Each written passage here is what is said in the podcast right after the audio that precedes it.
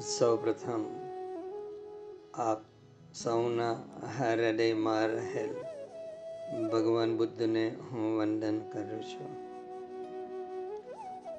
જે મહદ ચેતનાના દોરવાયા હું બોલી રહ્યો છું, એ મહદ ચેતનાને શતશાહ વંદન.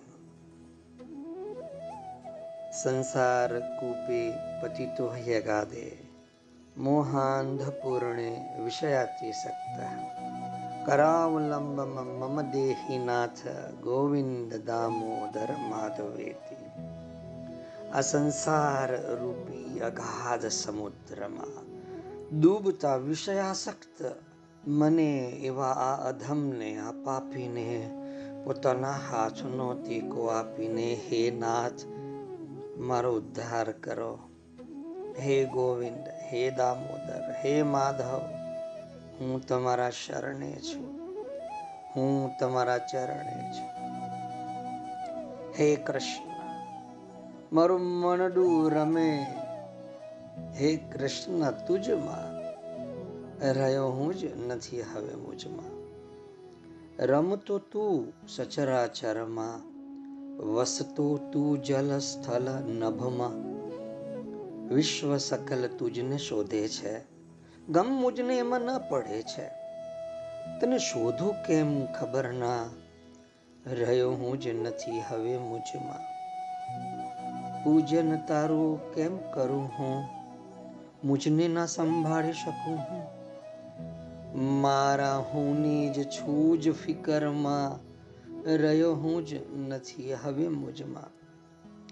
તુજથી છે અસ્તિત્વ જગતનું, વિશ્વ સકલ તારી જ રમતનું. વહે તું જ સદા જીવનમાં, રહ્યો હું જ નથી હવે મુજમાં.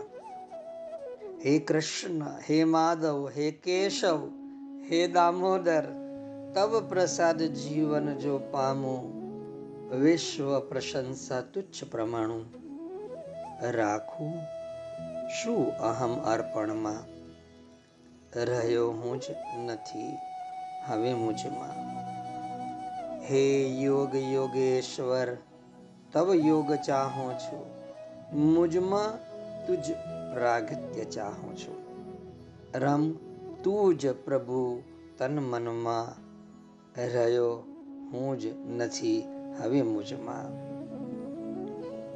કેમ છો આપ સૌ બધા? મજામાં હશો? ક્ષેમ કુશળ હશો? વર્ષાનો આનંદ લઈ રહ્યા હશો? એની સાથે સાથે શ્રી કૃષ્ણ પ્રેમનો આનંદ પણ આપણે લેવો જોઈએ. આપણે આ જગતના પ્રેમમાં, આ સંસાર સમુદ્રમાં એવા તો ઘણા ડૂબ ડૂબી ગયા છે કે આપણે બિલકુલ પણ આ પ્રભુ પ્રેમ અને માટે વિચાર્યું સુદ્ધા નથી. શ્રી કૃષ્ણને પ્રેમ કરવો એનાથી ઉત્તમ કાર્ય બીજું કશું નથી. અને એવું નથી કે તમે શ્રી કૃષ્ણને પ્રેમ કરતા હો અને આ જગતનું કામ તમારાથી ના થાય. તમે આ જગતમાં રહીને તમારું કાર્ય, તમારા ભાગ્યે આવેલું કામ તમે કરતા રહી શકો છો. અને કૃષ્ણને બેફામ પ્રેમ કરતા રહી શકો છો. તમારા હૃદયની ભીતર એ પરમ પ્રેમની જાગૃતિ થઈ જવી જોઈએ. મારું પ્રત્યેક વક્તવ્ય, બસ આ શ્રી કૃષ્ણનો પ્રેમ તમારી ભીતર જાગૃત થાય, એને માટેનું જ છે. મારું પ્રત્યેક કાર્ય, મારું પ્રત્યેક વર્તન, મારી પ્રત્યેક વાણી ક્યાંક ને ક્યાંક શ્રી કૃષ્ણના પ્રેમની જાગૃતિનું કારણ બને. જીવનને એ પ્રમાણે હવે બનાવી દીધું છે અને હવે બનાવવું પડશે. એ અનન્ય પ્રેમ આપણે જાગૃત કરવો પડશે. એવો પ્રેમ જે આપને પરમ આનંદ આપે. સુખ નહીં, સુખ તો આવે અને ચાલી જાય. પરંતુ પરમ આનંદ એનું સાતત્ય સતત અને સતત બનેલું અને બનેલું રહે. મારે તમારી ભીતર આ પરમ સાતત્યને બનાવેલું રાખવું છે અને એ પણ શ્રી કૃષ્ણ પ્રત્યેના પ્રેમનું સાતત્ય. શું આનંદ હશે? અગર એમાં જો વિરહ છે, તો વિરહની વેદનાનો પણ એક આનંદ છે. આપણે એ પરમ આનંદ અને એ પરમ આનંદનું જે કારણ છે, આ કૃષ્ણ સાથેનો અનન્ય પ્રેમ, એ આપણે કેવી રીતે કરી શકીએ? જો પ્રેમ થાય તો એની લીલામાં પ્રવેશ થાય. એક સીધી સાદી વાત હું તમને સમજાવું. તમે કોઈકને ચાહો છો, કોઈકને પ્રેમ કરો છો. એ સ્ત્રી કે એ પુરુષ. એ એના જીવનની જે પણ વાત હોય, સમજો મોટે ભાગે તો બકવાસ જ હોય છે, પરંતુ જે પણ વાત હોય, જો તમને કહેતું હોય તો કેવા કાન દઈને સાંભળીએ છીએ?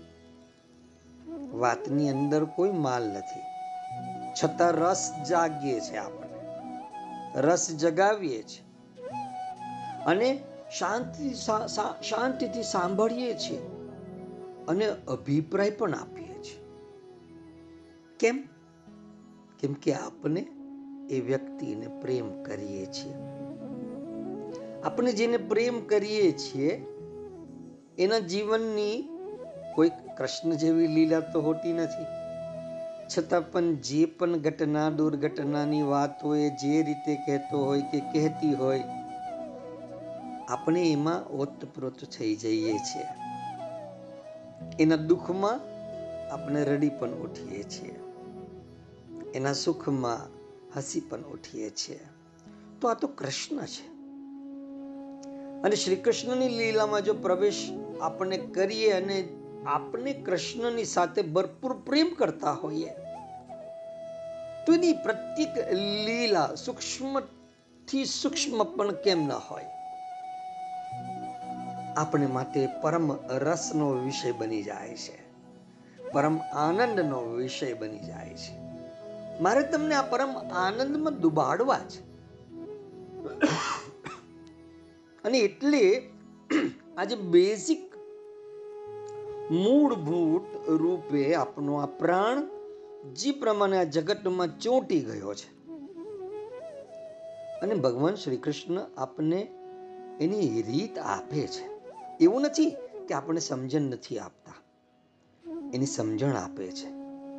આપણા હૃદયની અંદર આ અનન્ય પ્રેમ જાગે. કેમ કે આ અનન્ય પ્રેમ જ જીવન મુક્તિનું કારણ છે. આ અનન્ય પ્રેમ જ સર્વ દુઃખનું નિવારણ છે. અને આ અનન્ય પ્રેમ આપણે કરી શકીએ છીએ જેનાથી પ્રભુ આપના વશમાં આવે. આપણે પ્રભુને વશમાં લેવા નથી. પરંતુ આપનો પ્રેમ એટલો બધો હોય કે આપના વશમાં હોય. આપણે પણ આનંદ બાબા જેવા પરમ આનંદના અનુભવને માણી શકીએ. એક માત્ર કૃષ્ણ સિવાય મારું કોઈ નથી. એ પરમ પરમેશ્વર જ મારું સર્વસ્વ છે. આવું સમજીને જરાક પણ સ્વાર્થ કામના મનમાં રાખવી નહીં, અભિમાન રાખવું નહીં. એક માત્ર શ્રી કૃષ્ણમાં જ અતિશય શ્રદ્ધાથી અનન્ય પ્રેમ કરવો. ભગવાન કૃષ્ણથી ભિન્ન એવી કોઈ પણ વસ્તુમાં આપનો પ્રેમ ના હોવો જોઈએ. આપણી આસક્તિ, આપનો પ્રેમ, આપણું ખેંચાણ, આપણું માધુર્ય, આપણો રસ, એ બધું જ સ્વયં શ્રી કૃષ્ણ હોવું જોઈએ. ગીતાજીમાં ભગવાન શ્રી કૃષ્ણને છ બાબત બતાવી છે. આપણે એને થોડાક સમજીએ. શ્રી કૃષ્ણ લીલાનો જ એક ભાગ છે. શ્રી કૃષ્ણ લીલાનું પરમ રસ જો આપણને પીવો હોય એનો આસ્વાદન લેવું હોય, તો આપણે આપણું ચિત્ત કેવું હોવું જોઈએ, પ્રાણ ક્યાં હોવો જોઈએ, બોધ શું હોવો જોઈએ? આ બધી બાબતનું ધ્યાન રાખવું પડે. અથવા આ બાબતોનું ધ્યાન આપોઆપ કેવી રીતે રખાય? આ અનન્ય પ્રેમ કેવી રીતે જાગે? શ્રીમદ ભગવદ્ ગીતામાં ભગવાન શ્રી કૃષ્ણ કહ્યું છે, મત ચિત્તા મદગત પ્રાણ, બોધયંત પરસ્પરમ, કથયંતશ્ચ મામ નિત્યમ તુષ્યતિ ચ, રમંતી ચ, તેષામ સતત યુક્તાનામ ભજતામ પ્રીતિપૂર્વકમ દદામી બુદ્ધિયોગમ તમ યેન મામ ઉપયાંતિ તે મારામાં નિરંતર મન લગાવનારા મચ્ચિત્તા અને મારામાં જ પ્રાણોનું અર્પણ કરવાના ભક્તજનો, મારી ભક્તિની ચર્ચા દ્વારા પરસ્પરને મારો પ્રભાવ જણાવતા રહે.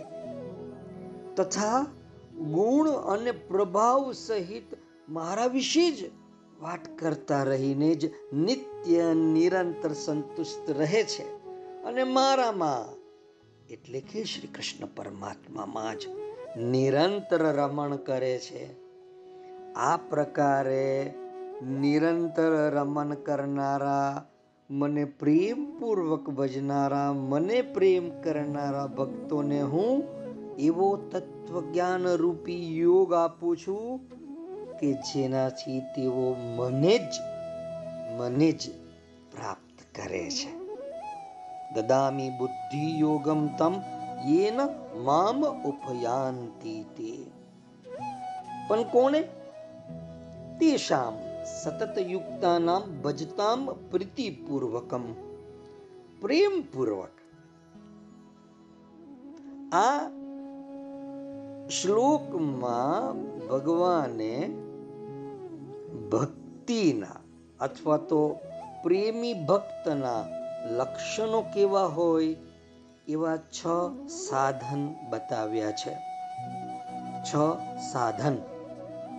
ઇન્સ્ટ્રુમેન્ટ આ છ બાબતોએ આપણા જીવનની અંદર કૃષ્ણને ઉતાર્યા છે. ઇતિહાસ સાક્ષી છે. તો આપણે એને એક એક કરીને સમજીએ. શ્રીમદ ભગવદ ગીતાના દસમા અધ્યાયના બે શ્લોક છે, નવમો અને દસમો. નવમા શ્લોકની અંદર છ સાધન બતાવ્યા છે. દસમા શ્લોકમાં એનું ફળ છે. શ્લોક છે મચ્ચિત્ત મદગત પ્રાણ બોધયંત પરસ્પરમ પહેલું મચ્ચિત્તા બીજું મદગત પ્રાણ ત્રીજું બોધયંત પરસ્પરમ ચોથું કથયંતશ્ચ મામ પાંચમું નિત્યમ તુષ્યતિ ચ અને છઠ્ઠું રમંતી ચ આ છ સાધન ઇન્સ્ટ્રુમેન્ટ આપણે પહેલું લઈએ. મચ્ચિત્તા જેમ સંસારી મનુષ્યો રાત દિવસ સંસારમાં જ રચ્યા પચ્યા રહે છે.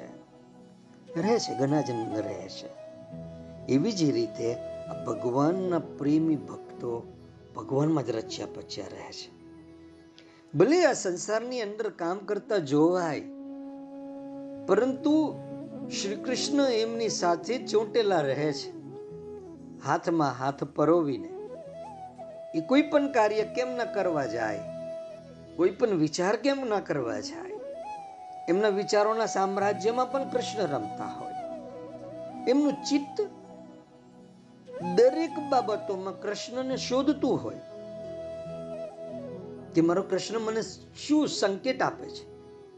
એ કઈ રીતે મારી સાથે વાત કરવા માંગે છે? એનું ચિત્ત કૃષ્ણની ભીતર લાગેલું રહે છે. એમ આજે કૃષ્ણનો ભક્ત હોય, એ દરેક સમયે મનથી ભગવાનનું જે ચિંતન કર્યા કરે છે. ભગવાનના મિલનના ઈચ્છુક સાધક ભક્તો મનથી ભગવાનનું આહવાન કરીને આ ભગવાનના દર્શન એમનું ભાષણ, એમનો સ્પર્શ, એમની સાથે વાર્તાલાપ, એમની પૂજા, આદર, સત્કાર અને આનંદ વિનોદ કરતા રહે છે. જે, કૃષ્ણ મિલનના ઈચ્છુક સાધક ભક્ત હોય એવા ભક્તની વાત છે.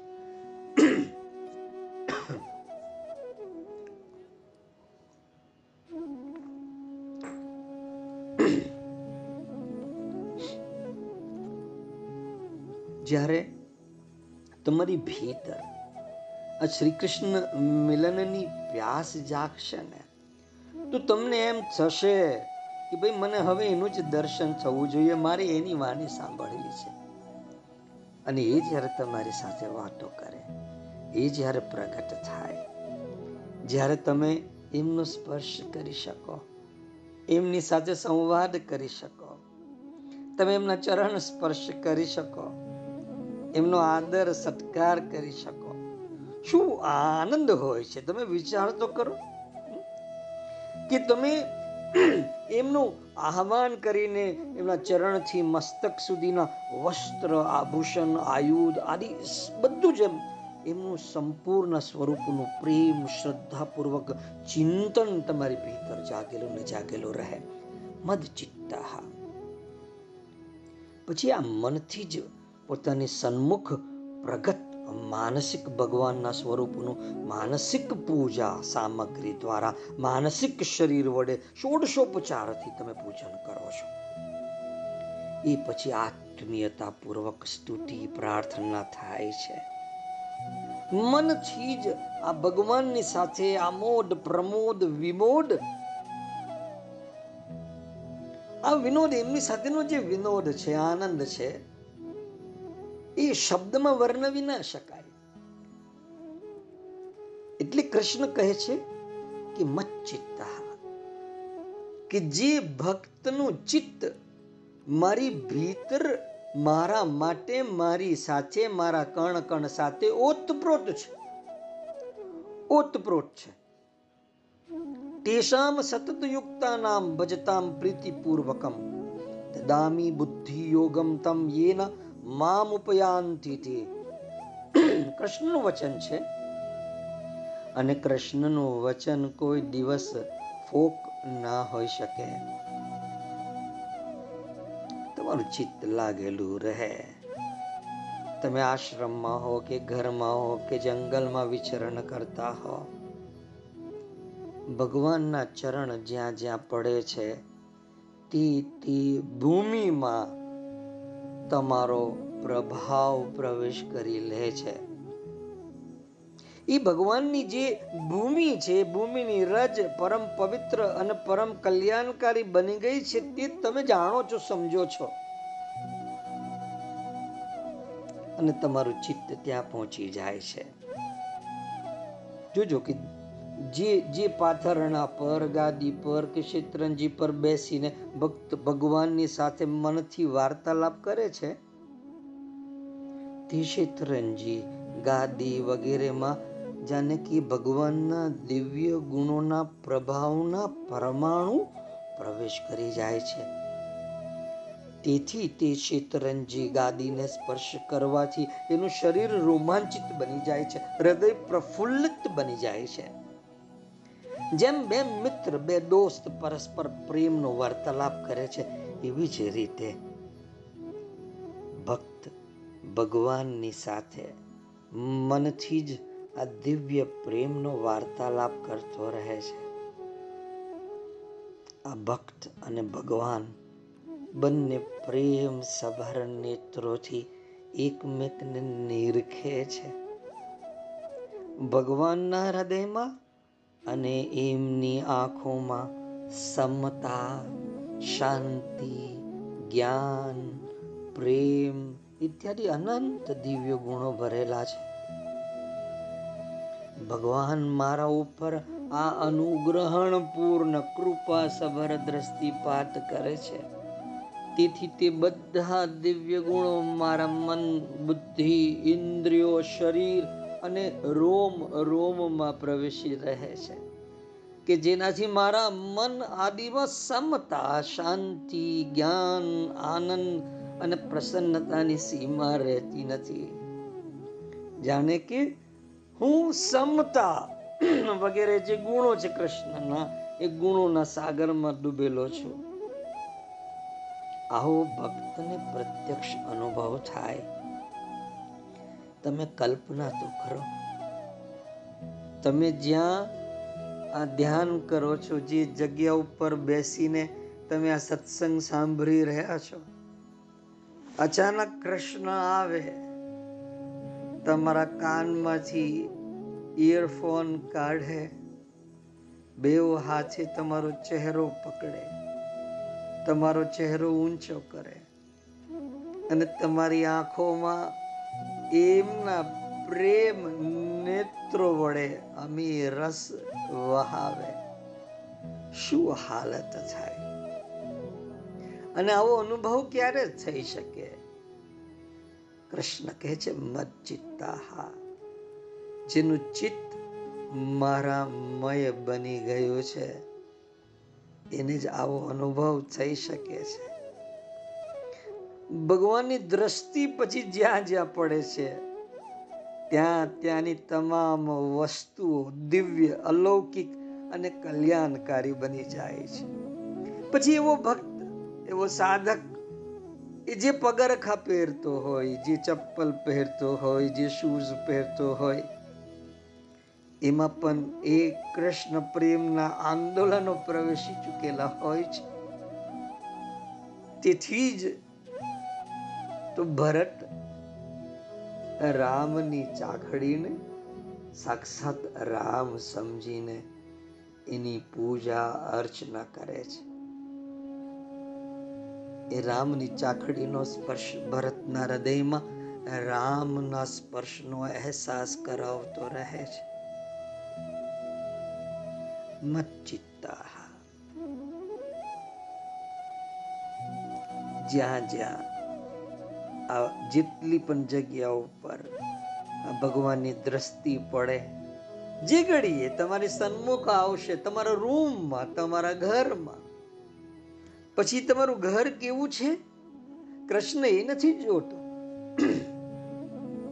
ગેસ લાઈન આવેલી છે કે નથી આવેલી? ગરમ પાણી આવે છે કે નથી આવતી? એક રૂમ છે કે પાંચ રૂમ છે? કૃષ્ણ ખાલી તમારા ચિત્તમાં કયો ભાવ છે? બસ એ જ જુએ છે. મચ્ચિત્તાહા આપણું ચિત્ત આવું છે ખરું? આપણે આપણી જાત ઉપર સંશોધન કરવું જોઈએ આપણા ચિત્ત ઉપર સંશોધન કરવું જોઈએ. તો ખબર પડે કે આપણા ચિત્તની અંદર શું ભરેલું છે. કૃષ્ણ સાથે જ્યારે એક રૂપતા બને એવો અનુભવ જ્યારે શરૂ થશે, તો તમને એમ લાગે કે કૃષ્ણ અને તમે એક સાથે ભોજન કરવા બેઠા છો. બ્રહ્માર્પણમ બ્રહ્મ હવીર બ્રહ્માગ્નો બ્રહ્મણાહૂતમ, બ્રહ્મેવ તેન ગંતવ્યમ બ્રહ્મ કર્મ સમાધિના. પછી તમારો પ્રત્યેક કોળિયો, પ્રત્યેક કાર્ય, એ બધું જ બ્રહ્મ કર્મ બનતું જાય છે. ક્યારે? મચ્ચિત્તા આ છ બાબતો બરાબર યાદ કરી લેવી. મચ્ચિત્તા મદગત પ્રાણ બોધયંત પરસ્પરમ, કથયંતશ્ચ મામ, નિત્યમ તુષ્યતી ચ, રમંતી ચ. આપણે એની સમજણ કેળવીએ તો ખબર પડે કે મારું ચિત્ત કેવું છે. એટલે હું તમને સમજાવી રહ્યો છું કે જ્યારે તમે કૃષ્ણ સાથે એકરૂપ થતા જાઓ છો, એ ભગવાનના સ્પર્શથી ભોજન દિવ્ય, અલૌકિક રસપૂર્ણ પરમ મધુર બની જાય છે. એ ભોજન કરવાથી આખા શરીરમાં એટલી પ્રસન્નતા, આનંદ, શાંતિ અને તૃપ્તિ અનુભવાય, જેનું કોઈ ઠેકાણો નથી. ભગવાનના અંગ સાથે જે વસ્તુનો સ્પર્શ થઈ જાય. એ વસ્તુ પણ દિવ્ય, રસમય, આનંદમય, શાંતિમય, પ્રેમમય અને કલ્યાણમય બની જાય છે. અમારા જીવનનો અનુભવ છે. એમના જ સ્પર્શથી આ મારું સમગ્ર જીવન પુલકિત છે. મારું તન, મન, ધન અને એ જ ધન જ્યારે હું કોઈકને આપું છું, એ જ ભાવથી જેમાં કૃષ્ણનો સ્પર્શ થયેલો છે. કે આ ધન તારા જીવનની અંદર અનંત અનંત ગણો વધે. સમૃદ્ધિશાળી બને વ્યક્તિ જે પણ હોય. હું એમાં કચાશ કે કંજૂસ શા માટે કરું? પાંચ હજાર નવસો સુડતાલીસ રૂપિયા હોય તો એ સુડતાલીસ રૂપિયા પણ આપવા. પ્રેમપૂર્વક. અને એ ભાવ અને કરુણાથી કા એક એક રૂપિયામાં એ કૃષ્ણનો સ્પર્શ છે. શ્રી કૃષ્ણ એમાં પ્રવેશેલા છે. અને ભગવાને જ યોગ બનાવ્યો છે કે મારે આ પૈસા એમને આપવાના છે. ભગવાન કામ કરે છે બહુ અદ્ભુત રીતે, યોગ નિર્માણ કરીને.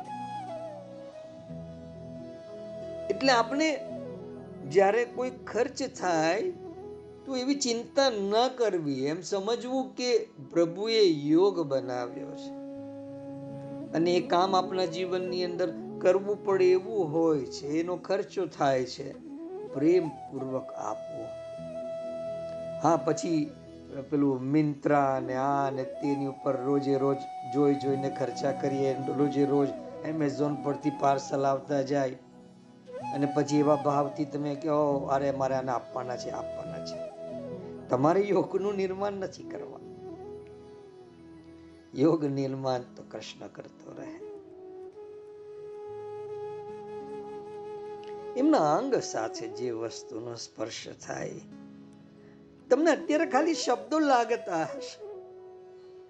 પરંતુ એ સ્પર્શ સ્મૃતિમાં આવે આવે, એની સાથે જ બધા શબ્દો વિરમી જાય. મૌન થઈ જવાય. શું બોલીએ, શું કહીએ? પણ નહીં. અત્યારે તો હું તમને કંઈક જણાવીશ જે એમને મને કહ્યું છે. તો એ જ તમારા જીવનને બદલી શકનારું બની શકે છે.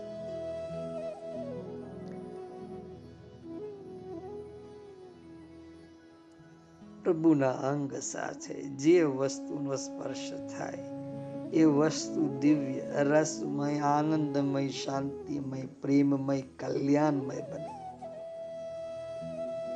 ભગવાન પોતાના મનથી જેનું સ્મરણ કરે. એ વ્યક્તિ તો પરમ શાંતિ, પરમ આનંદ, પરમ કલ્યાણમાં જ ડૂબી છે કે નહીં ડૂબી જાય? આ પ્રભુમાંથી દિવ્ય સુગંધ આવે છે. અને તે નાસિકા માટે અમૃત સમાન છે. કૃષ્ણની વાણી અત્યંત કોમળ અને મધુર છે. તે કાણોને માટે, કર્ણને માટે અમૃત સમાન છે ભગવાનનો ચરણ સ્પર્શ હાથ માટે અમૃત સમાન છે ભગવાનના દર્શન નેત્રો માટે, આપની આંખો માટે અમૃત સમાન છે ભગવાનનું ચિંતન એ મન માટે અમૃત સમાન છે ભગવાનના સાકાર, નિરાકાર, સગુણ, નિર્ગુણ સ્વરૂપનું જે પણ તત્વ જ્ઞાન છે, એ બુદ્ધિમાં તે અમૃત સમાન છે.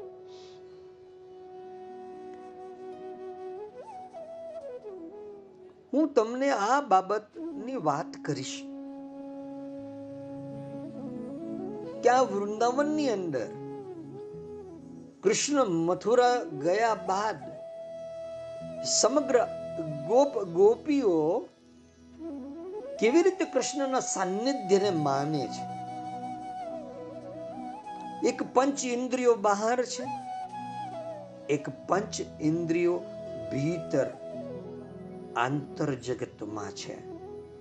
સૂક્ષ્મ પંચ ઇન્દ્રિયો. કેવી રીતે ઉદ્ધવ અવાચક બને છે? કે કૃષ્ણ હાજર નથી છતાં સાક્ષાત કૃષ્ણની સાથે સમગ્ર ગોપ ગોપીઓ જીવી રહ્યા છે. આપણે જોઈશું. હવે શ્રી કૃષ્ણ લીલામાં પ્રવેશ કર્યો છે. શ્રી કૃષ્ણના રગ રગમાં આપણે દોડતા થઈ જઈશું. ખૂબ મજા આવશે. મને તો હું યાદ કરું છું કે આ જે ભીતર પ્રવેશ થશે, શું પરમ આનંદના ફુવારા છૂટશે? આહા. આ પ્રમાણે સૂક્ષ્મ ઇન્દ્રિયો દ્વારા દર્શન, એમની વાણી સંભળાય, સ્પર્શ, એમની સાથેનો સંવાદ, એમનું ચિંતન, આનંદ, પ્રમોદ બધા જ રસમય, આનંદમય, પ્રેમમય અને અમૃતમય છે બધું. ભગવાનના નામ, રૂપ, લીલા, ધામ, એ બધા જ પરમ મધુર, અલૌકિક અને રસમય છે. આમ ચિંતન કરતા રહીને કોઈ પણ ભક્ત, પ્રેમી ભક્ત, પોતાના ચિત્તને સંપૂર્ણપણે ભગવાન શ્રી કૃષ્ણમાં તદરૂપ બનાવી લે. આ કૃષ્ણ સિવાય અન્ય કોઈ પણ પદાર્થમાં એના મનની પ્રીતિ અને વૃત્તિ ના રહે. ભલે એ પદાર્થની જીવનમાં જરૂર હોય, એ આવે, જાય, એની સાથે કોઈ પણ ઉપયોગ કરે, ના કરે. પરંતુ એની ભીતર, એવા પદાર્થોની ભીતર, વસ્તુઓની ભીતર એના મનની કોઈ પણ પ્રીતિ, પ્રેમ કે વૃત્તિ રહેતી નથી. તો જ આ ભગવાનને એક પળ માટે પણ ભૂલી નથી શકાતો. આવા ભક્તનું મન એકમાત્ર ભગવાનમાં જ તલમય, તલ્લીન, સતત નિરંતર લાગેલું ને લાગેલું રહે છે. મચ્ચિત્તા બીજું છે મદગત પ્રાણ. આપણે જોયું કે પ્રાણ આપણો ક્યાં ક્યાં ચોટ્યો છે.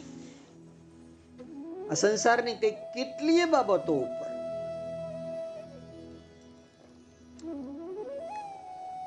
સંસારની કેટલીય વસ્તુઓ ઉપર આપણો પ્રાણ ચોટેલો હતો. પ્રાણ ઉખેડવાની પ્રક્રિયા આપણે કઈ કેટલી વાર જોઈ છે?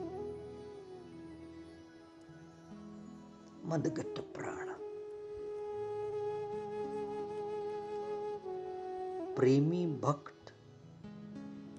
આ ભગવાન શ્રી કૃષ્ણના સાક્ષાત દર્શન કરવા માટે એમને જ પોતાનું જીવન, ધન, પ્રાણ સર્વસ્વ સમજીને પોતાનું જીવન, પોતાનું અસ્તિત્વ એમને અર્પણ કરી દે છે. પછી પોતાના તમામ પ્રયત્નો એ કૃષ્ણને માટે જ થવા લાગે છે. એ ભક્તનું જીવન ભગવાન માટે જ હોય છે. ક્ષણ માત્રનો પણ ભગવાનનો વિયોગ એમને માટે પછી અસહ્ય બની જાય છે.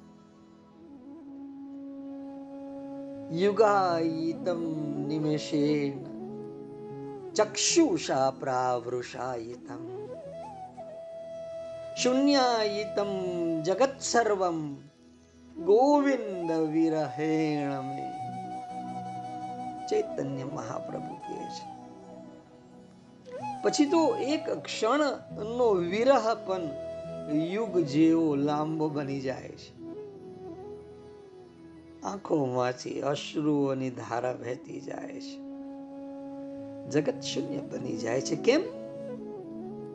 કેમ કે જગતમાં ક્યાંય પણ કોઈ પણ વસ્તુ ઉપર એનો પ્રાણ છૂટેલો નથી.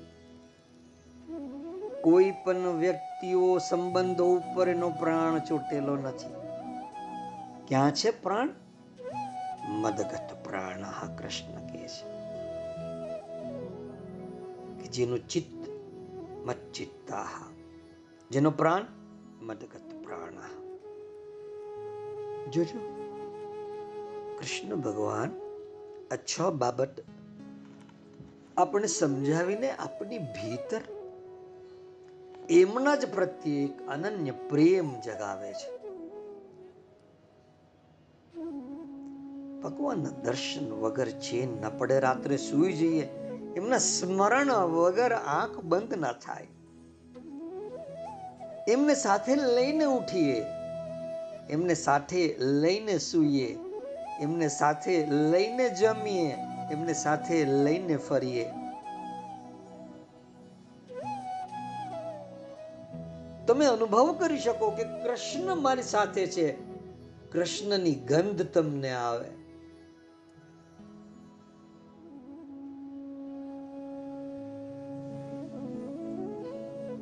અદભુત છે. અદભુત.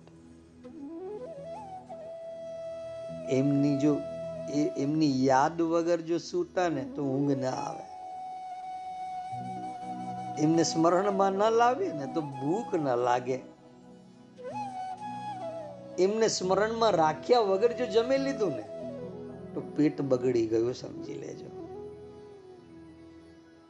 કૃષ્ણ સિવાય બીજો કોઈ પણ પદાર્થ પછી ગમતો નથી. અને કૃષ્ણના વિયોગમાં પાણી વગર માછલી જેમ તરફડે ને, એવા એવા તરફડાટનો અનુભવ થાય. ક્યારે? જ્યારે આપણો પ્રાણ, આપણા આ પ્રાણ પ્રિય કૃષ્ણની સાથે ચોટી ગયો. એમના સુંદર, મધુર મુખ ઉપર. એમના સ્વરૂપની શું વાત કરું?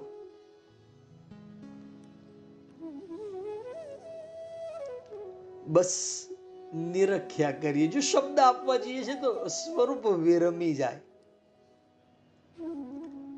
એટલે મૌન બનીને એમના સ્વરૂપનું દર્શન જ થાય ખાલી.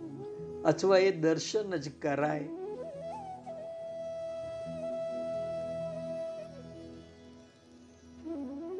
એના વિયોગમાં પાણી વગર માછલી તરફડ, એવો તરફડાટ અનુભવાય. જેમ માછલીના પ્રાણ પાણીમાં રહેલા છે, એવી જ રીતે આપના પ્રાણ, ભક્તના પ્રાણ ભગવદ ગત બની જાય છે. ભગવદ ગત એટલે કૃષ્ણમય, મદગત પ્રાણ. અને પછી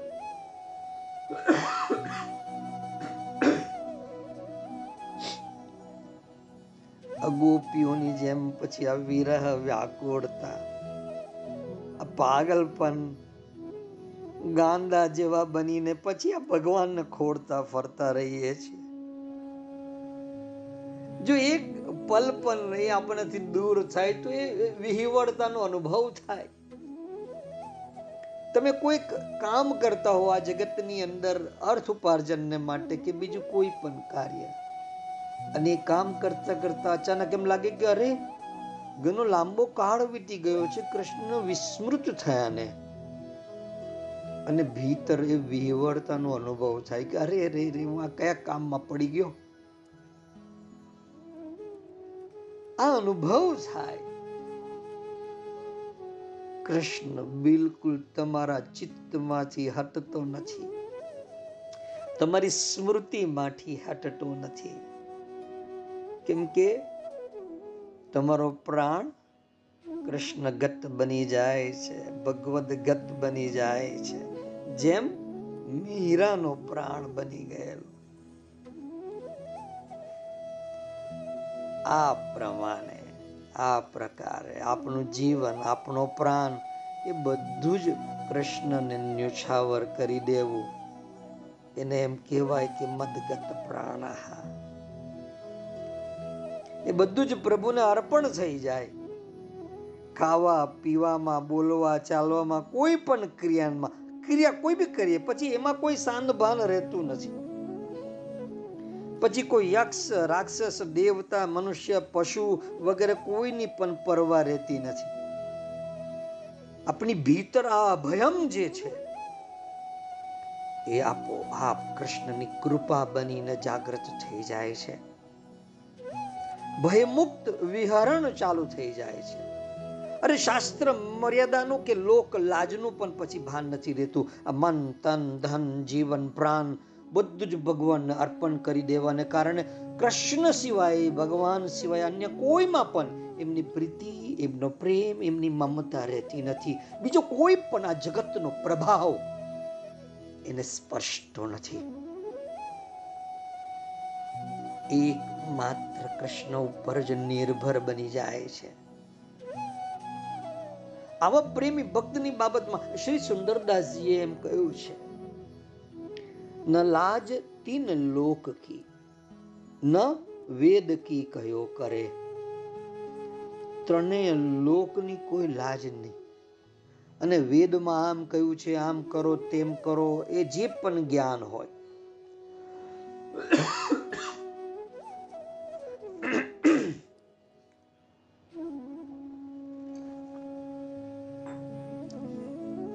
લાજ તીન લોક કી, ન વેદ કી કયો કરે. ન શંક ભૂત પ્રેત કી, ન દેવ યક્ષ તે દરે. કોઈ ભૂત પ્રેત ને, અરે છે બધું. કોઈ દેવ કે યક્ષ, કોઈનાથી ના ડરે.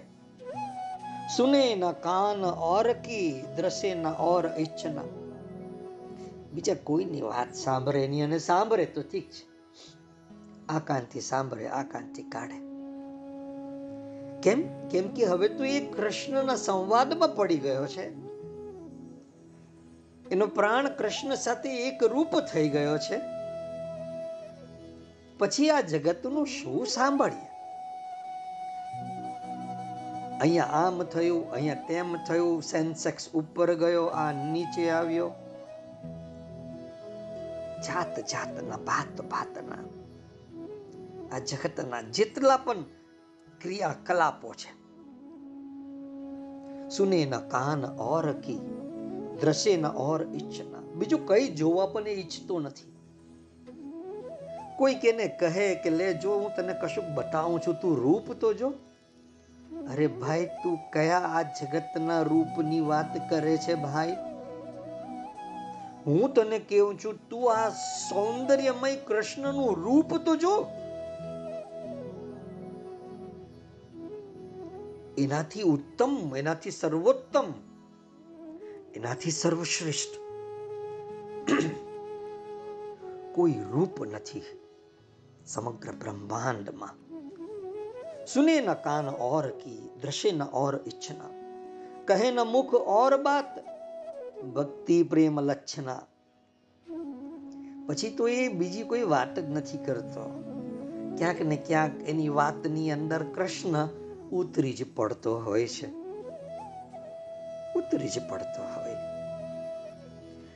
આ ભક્તિ પ્રેમનું લક્ષણ છે. કે ભક્તને, સાધકને હવે કૃષ્ણ પ્રત્યે પ્રેમ જાગી ગયો છે. મદગત પ્રાણ. ન ન લોક કી, ન વેદ કી કહ્યો કરે, ન શંક ભૂત પ્રેત કી, ન દેવ યક્ષ તે દરે. सुने न कान और की दृश्य न और इच्छना कहे न मुख और बात भक्ति प्रेम લક્ષના હવે કૃષ્ણ કહે છે બોધયંત પરસ્પરમ જેમ ગોપીઓ ભગવાનના પ્રેમનું તત્વ રહસ્ય પરસ્પર એકબીજીને કહેતી અને સમજાવતી રહેતી હતી એવી જ રીતે આ ભગવાન શ્રી કૃષ્ણના પ્રેમમાં મગ્ન બનીને પ્રેમી ભક્તો, બીજા પોતાના પ્રેમી મિત્રો સાથે ભગવાનના નામ, રૂપ, લીલા ધામ પ્રેમ, ગુણ, પ્રભાવ આ જ બાબતની ચર્ચા કરતા રહે છે. અને કૃષ્ણના તત્વનું રહસ્ય સમજાવતા રહે છે. તથા આ પોતાના પરમ પ્રિય કૃષ્ણની લીલા શું છે, એમનું ચરિત્ર શું છે, એમનો મહિમા શું છે, એ સંબંધી એમ જ આ ભગવાનનું માધુર્ય, એમનું રૂપ લાવણ્ય, એમના વસ્ત્ર, એમના આભૂષણ, એમના નામો, એમના ગુણ, એમના પ્રભાવ વગેરે જે પણ છે એ જ સંબંધી પરસ્પર વાર્તાલાપ કરતા કરતા વિશુદ્ધ પરમ પ્રેમ અને આનંદમાં તલ્લીન અને મુગ્ધ બની જાય છે.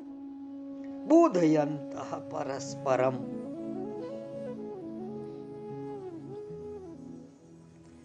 કૃષ્ણ આપણે આ શ્લોક દ્વારા ભક્તની ભીતર જ્યારે કૃષ્ણ પ્રેમ પૂર્ણપણે જાગી જાય છે તો કયા છ કઈ છ બાબતો ઘટિત થાય છે કૃષ્ણ એની વાત કરે છે મચ્ચિત્તા મદગત પ્રાણ બોધયંત પરસ્પરમ કથયંતશ્ચ મામ નિત્યમ તુષ્યંતી ચ રમંતી ચ બહુ અદ્ભુત છે જાગતા રેજો ભાઈ બોધયંત પરસ્પરમ પછી તો તમે મળો અને કૃષ્ણની જે વાતો થાય હું ઉત્સવીની અત્યારે જે અવસ્થા બની છે, હું શ્રી કૃષ્ણના સ્મરણની સાથે ઉત્સવીને સ્મરણમાં લાવું અને ઉત્સવીને એના ઘરે દુષ્કા ચડી જાય. એનો ફોન આવે કે, પપ્પા, તમે કેટલા યાદ કરો છો? તમે જેટલી વાર પણ યાદ કરો છો કૃષ્ણ સાથે. મને અહીં દુષ્કા આવે છે. આ તંતુ સધાય છે. અમે જ્યારે મળીએ છીએ, કોઈ નથી હોતું, તો હું અને ઉત્સવ આ સિવાય બીજી કોઈ વાત જ નથી કરતા. જેમ ગોપીઓ ભગવાનના પ્રેમનું તત્વ, રહસ્ય, પરસ્પર એકબીજાને કહે, સમજાવે એવી જ રીતે. જ્યારે આપણે આ કૃષ્ણના પ્રેમમાં મગ્ન બની જઈએ. અને આપણે જ્યારે એવો પ્રેમી ભક્ત, એવો પ્રેમી મિત્ર, એવો પ્રેમી દીકરી કે દીકરો મળી જાય, તો પછી એના જ નામ, એનું જ રૂપ, એની જ લીલા, એનું જ ધામ, એનો જ પ્રેમ, એના જ ગુણ, એનો જ પ્રભાવ.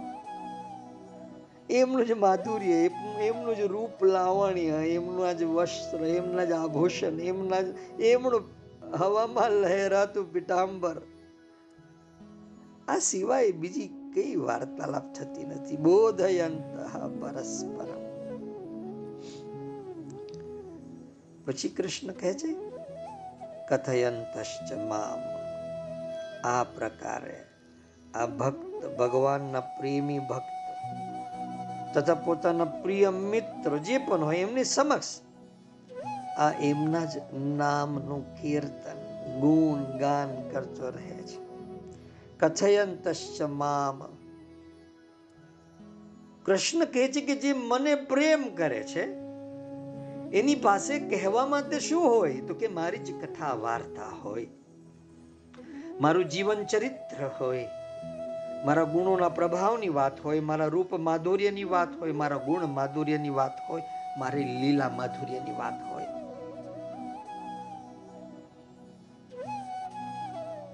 કથયંતશ્ચ મામ. મારું જેટલું પણ છે એની જ કથયંતશ બીજું કશું જ નહીં. એમનું સાકાર સ્વરૂપ કે એમનું નિરાકાર સ્વરૂપ? એમની પ્રત્યક્ષ હાજરી કે એમની પરોક્ષ હાજરી? એમનું સગુણ સ્વરૂપ કે એમનું નિર્ગુણ સ્વરૂપ? એમનું ચરિત્ર હોય કે એમની દિવ્ય લીલા હોય કે એમના નામનો મહિમા હોય? પછી એમનું ધામ હોય, વૃંદાવન ધામ હોય, કે ભગવાનના દિવ્ય, અલૌકિક, અનંત, અનેક વિવિધ ગુણો. એના તત્વ રહસ્યની વાત હોય. પછી આ ભક્તના જીવનમાં ખાલી એ બોલે કે લખે કે કહે એ શ્રદ્ધા પ્રેમ પૂર્વક બસ એ કૃષ્ણની જ વાત કહેતો રહેતો હોય છે આમ કરતા કરતા આવો ભગવત પ્રેમ પરમ આનંદમાં પરિવર્તિત થઈ જાય છે। કૃષ્ણના પ્રેમમાં આનંદ મગ્ન બની જઈએ છીએ અને સાથે સાથે વિહીવર પણ બની જવાય છે. પણ કૃષ્ણની વાતો કરતા કરતા બિલકુલ મન ધરાતું નથી. કથયંતશ્ચ એના પછી કહે છે, નિત્યમ તુષ્યંતી જા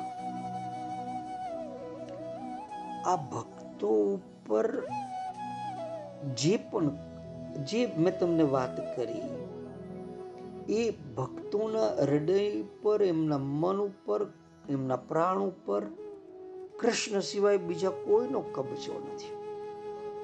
આવો ભક્ત દરેક સમયે નિત્ય સંતુષ્ટ રહે છે.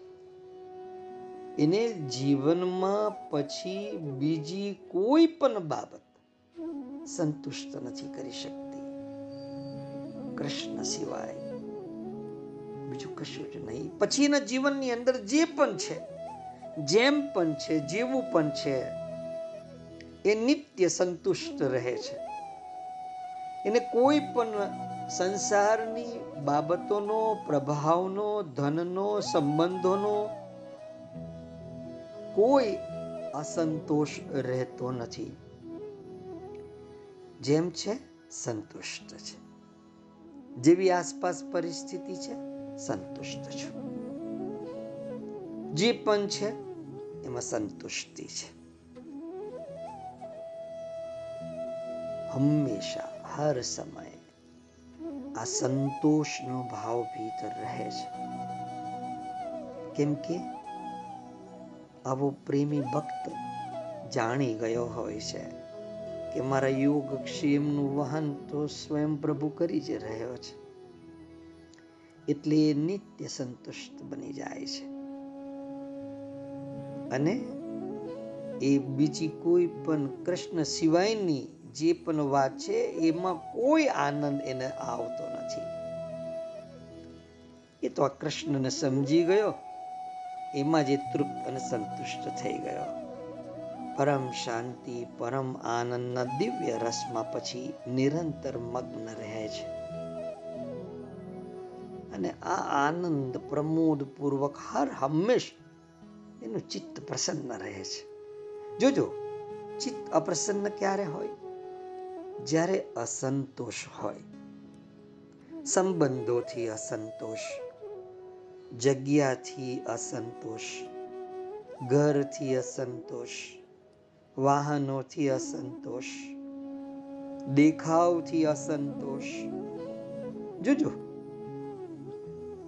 જ્યારે અસંતોષ હોય ને, ત્યારે અપ્રસન્નતા હોય છે. પણ જ્યારે સંપૂર્ણ સંતુષ્ટિમાં હોઈએ ને, તો ચિત્ત હંમેશાને માટે પ્રસન્ન રહે છે. નિત્યમ તુષ્યંતિ ચ. ભારેમાં ભારે, ગમે તેવી આપત્તિ પણ કેમ આવી ન પડે? આનંદ અવસ્થામાંથી વિચલિત નથી થવાતું. બલકે આ પોતાના કૃષ્ણના નામ રૂપ, લીલા ગુણ, પ્રભાવનું સ્મરણ કરીને પરમ આનંદમાં, મસ્તીમાં રહેવાય છે, રહે છે. પોતાના પરમ પ્રિય કૃષ્ણની, પરમાત્માની પ્રેમપૂર્ણ લીલા અને એમનું ચરિત્ર મનથી, પ્રાણથી જોઈ જોઈને જ નિત્ય પરમ સંતુષ્ટિનો આનંદ મળતો જાય છે. ભગવાનના કૃષ્ણના પરમ મધુર સ્વભાવ, મહિમાનો, એમના રૂપ માધુર્ય એમના તત્વ રહસ્ય. જે પણ રસ છે, એ રસમાં પરમ આનંદ મળતો રહે છે. એમાં જ મગ્ન રહે છે નિત્ય તુષ્યંતી ચ રમંતી ચ આવો પરમ પ્રેમી ભક્ત ભગવાનની સાથે જ અલૌકિક દિવ્ય આમોદ, પ્રમોદ, એની સાથે જ ક્રીડા કરતો રહે. સર્વથા એક માત્ર કૃષ્ણમાં જ, ભગવાનમાં જ નિત્ય રમણ કરતો રહે છે. રમંતી ચ એટલે રમણ કરવું, ભ્રમણ કરવું. પછી શ્રી કૃષ્ણમાં જ રમણ, ભ્રમણ થયા કરે છે. પ્રિય કૃષ્ણમાં જ આ દિવ્ય અલૌકિક સુગંધનો આનંદ.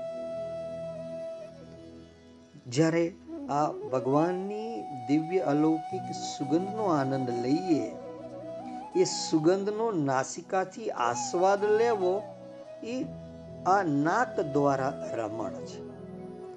ભગવાનનો પ્રસાદ પામીને જીભથી એનો આસ્વાદ લેવો, એ આ જીભ દ્વારા રમણ છે. ભગવાનની આંખો સાથે પોતાની આંખો મેળવીને, આ ભગવાનની આંખોમાં જે અલૌકિક દિવ્ય પ્રેમ રસ અને જ્ઞાનયુક્ત જ્યોતિ છે, એને જોયા કરવી એ આ આંખો દ્વારા રમણ છે. ભગવાનના ચરણોને પોતાના હાથોથી સ્પર્શ કરો. એ હાથો દ્વારા રમણ છે. ભગવાનના નુપુર એમના ઝાંઝર એમના કંકણ એમની વાસળી આદિનો નાદ તથા એમની પ્રેમ, સભર, કોમળ, મધુર વાણી સાંભળી સાંભળીને આસ્વાદ લેવો, એ કાનો દ્વારા રમણ છે. ભગવાનના ગુણ, પ્રભાવ, રૂપ, લીલા આદિનું ચિંતન કરતા રહેવું, એ ભગવાનમાં થતું મન દ્વારા રમણ છે. તથા ભગવાનના સગુણ, નિર્ગુણ, સાકાર, નિરાકાર સ્વરૂપના તત્વ રહસ્યને સમજીને મુગ્ધ થતા રહેવું. એ ભગવાનમાં થતું બુદ્ધિ દ્વારા રમણ છે. આ પ્રમાણે, આ પ્રકારે આ ભગવાનનું આ જ્ઞાન પ્રસાદ, ભોગ, દર્શન, સ્પર્શ, એમનો સાથેનો ભાષણ, સંવાદ શ્રવણ, ચિંતન, મનન, આ બધું જ પરમ મધુર, રસમય, પ્રેમમય, અમૃતમય, આનંદમય છે. એવું સમજીને આવો પ્રેમી ભક્ત પોતાનું મન, બુદ્ધિ, ઇન્દ્રિયોનો સંબંધ કૃષ્ણ સાથે જોડીને એમના જ દર્શન, એમની જ વાણી, એમને જ સાંભળવા, એમને જ જોવા એમાં અનુપમ રસ આસ્વાદન લે છે. અને એનું સમગ્ર અસ્તિત્વ આ કૃષ્ણની ભીતર નિત્ય નિરંતર રમણ કરતું રહે છે. રમંતી છે કૃષ્ણ ભગવાને આ છ બાબત આપણે કહી મચ્ચિત્તા મદગત પ્રાણ બોધયંત પરસ્પરમ કથયંત મામ નિત્યમ તુષ્યંતી ચ રમંતી ચ તેષામ સતત યુક્તાનામ ભજતામ પ્રીતિપૂર્વકમ દદામી બુદ્ધિ યોગમ તમ યેન મામ ઉપયાંતિ તે આપવું પણ સ્વસંશોધન કરીને આપણે પણ જોવું કે મારી ભીતર આવું છે કે આમાંથી બિલકુલ નથી. તમને એમ લાગે કે આ શું કૃષ્ણ કૃષ્ણ કૃષ્ણ કૃષ્ણ કૃષ્ણ? આ શું ભગવાન ભગવાન ભગવાન ભગવાન? પરંતુ ભાઈઓ, બહેનો, આપણે આ મનુષ્ય જન્મ આને માટે જ લીધો છે. આ પરમ રસ, આ પરમ આનંદ ત્યારે જ ઉપલબ્ધ થઈ શકે. જ્યારે આપણું ચિત્ત આપણો પ્રાણ કૃષ્ણમાં લાગેલો હોય, તો જ પરમ સંતુષ્ટિનો અનુભવ થશે. તો જ કૃષ્ણના વૃંદાવનની અંદર તમારું રમણ, ભ્રમણ, એ વાસ્તવિક રમણ, ભ્રમણ બનશે.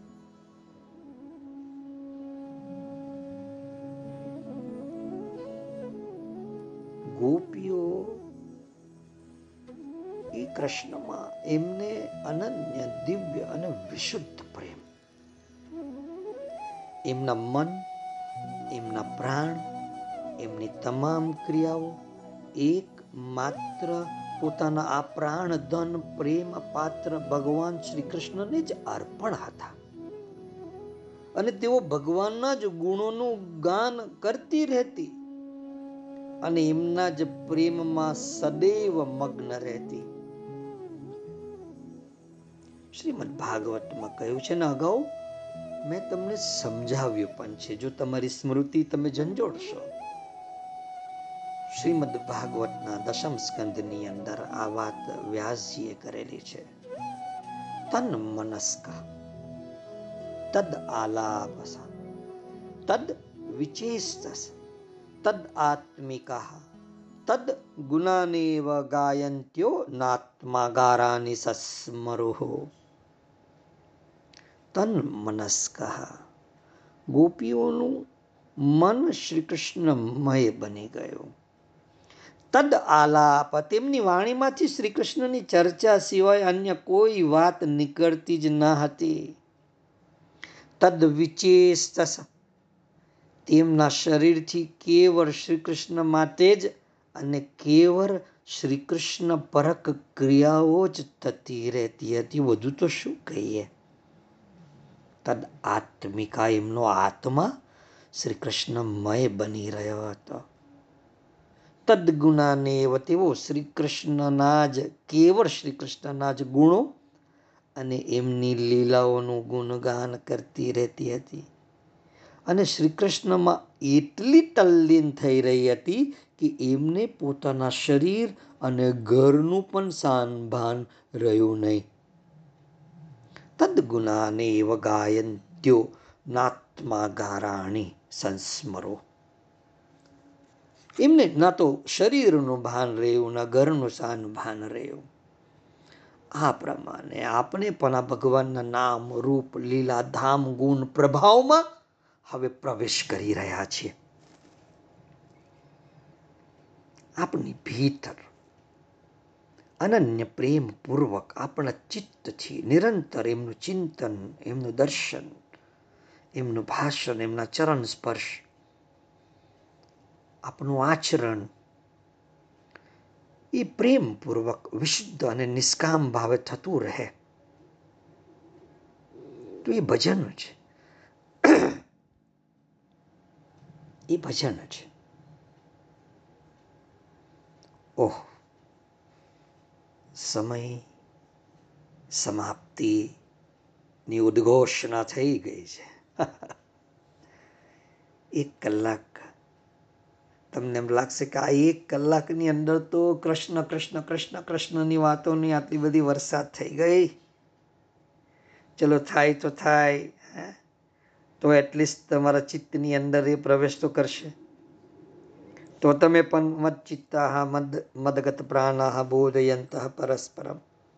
કથયંતશ્ચ મામ નિત્યમ તુષ્યંતી ચ, રમંતી ચ. આપણે તો એમની લીલામાં રમણ ભ્રમણ કરવાનું છે. એટલે અનન્ય પ્રેમ આ રીતે જાગી શકે. અને જાગશે. મને પૂરી શ્રદ્ધા છે આપની ઉપર અને મારા કૃષ્ણ ઉપર. મારા શબ્દોને વિરામ આપું છું. બુદ્ધમ શરણમ ગચ્છામી. જેઓને ઉતાવળ હોય, તેઓ ફટાફટ ભાગી શકે છે. ક્યાં? શ્રી કૃષ્ણની પાસે. પ્રમાદ વગર. બસ. આજે પોલા વાંસની ધ્વનિમાં જે અખૂટ સૌંદર્ય ભરેલું છે અને એને પ્રગટ કરનાર આ કૃષ્ણની પાસે તમે પહોંચી શકો છો. ગોપીમય બની જઈએ, કૃષ્ણમય બની જઈએ. એ વાંસળી અને એમાંથી નીકળતા મધુર સૂર એ આપના હૃદયમાં ગુંજતા થઈ જાય. કૃષ્ણના હોઠને વાંસળી અડી હશે, ત્યારે જે સૂર વહેતા થયા હશે. આ એને જ ગોપીઓને ગેલી કરેલી છે. રાધાની સમગ્ર ચેતના જ્યારે આ વાંસળી મય બની ગઈ હશે, એટલે જ તેઓ કૃષ્ણમય બની ગયા હશે. એ વખતે જે આનંદના આંદોલનો વહેતા થયા હશે એમને આ વૃંદાવન પણ નાનું નહીં પડ્યું હોય. હા? પ્રેમથી છલો છલ. એવા આપની ભીતર રહેલા આપણા હૃદયને વૃંદાવન બનાવી દઈએ. અસ્તુ.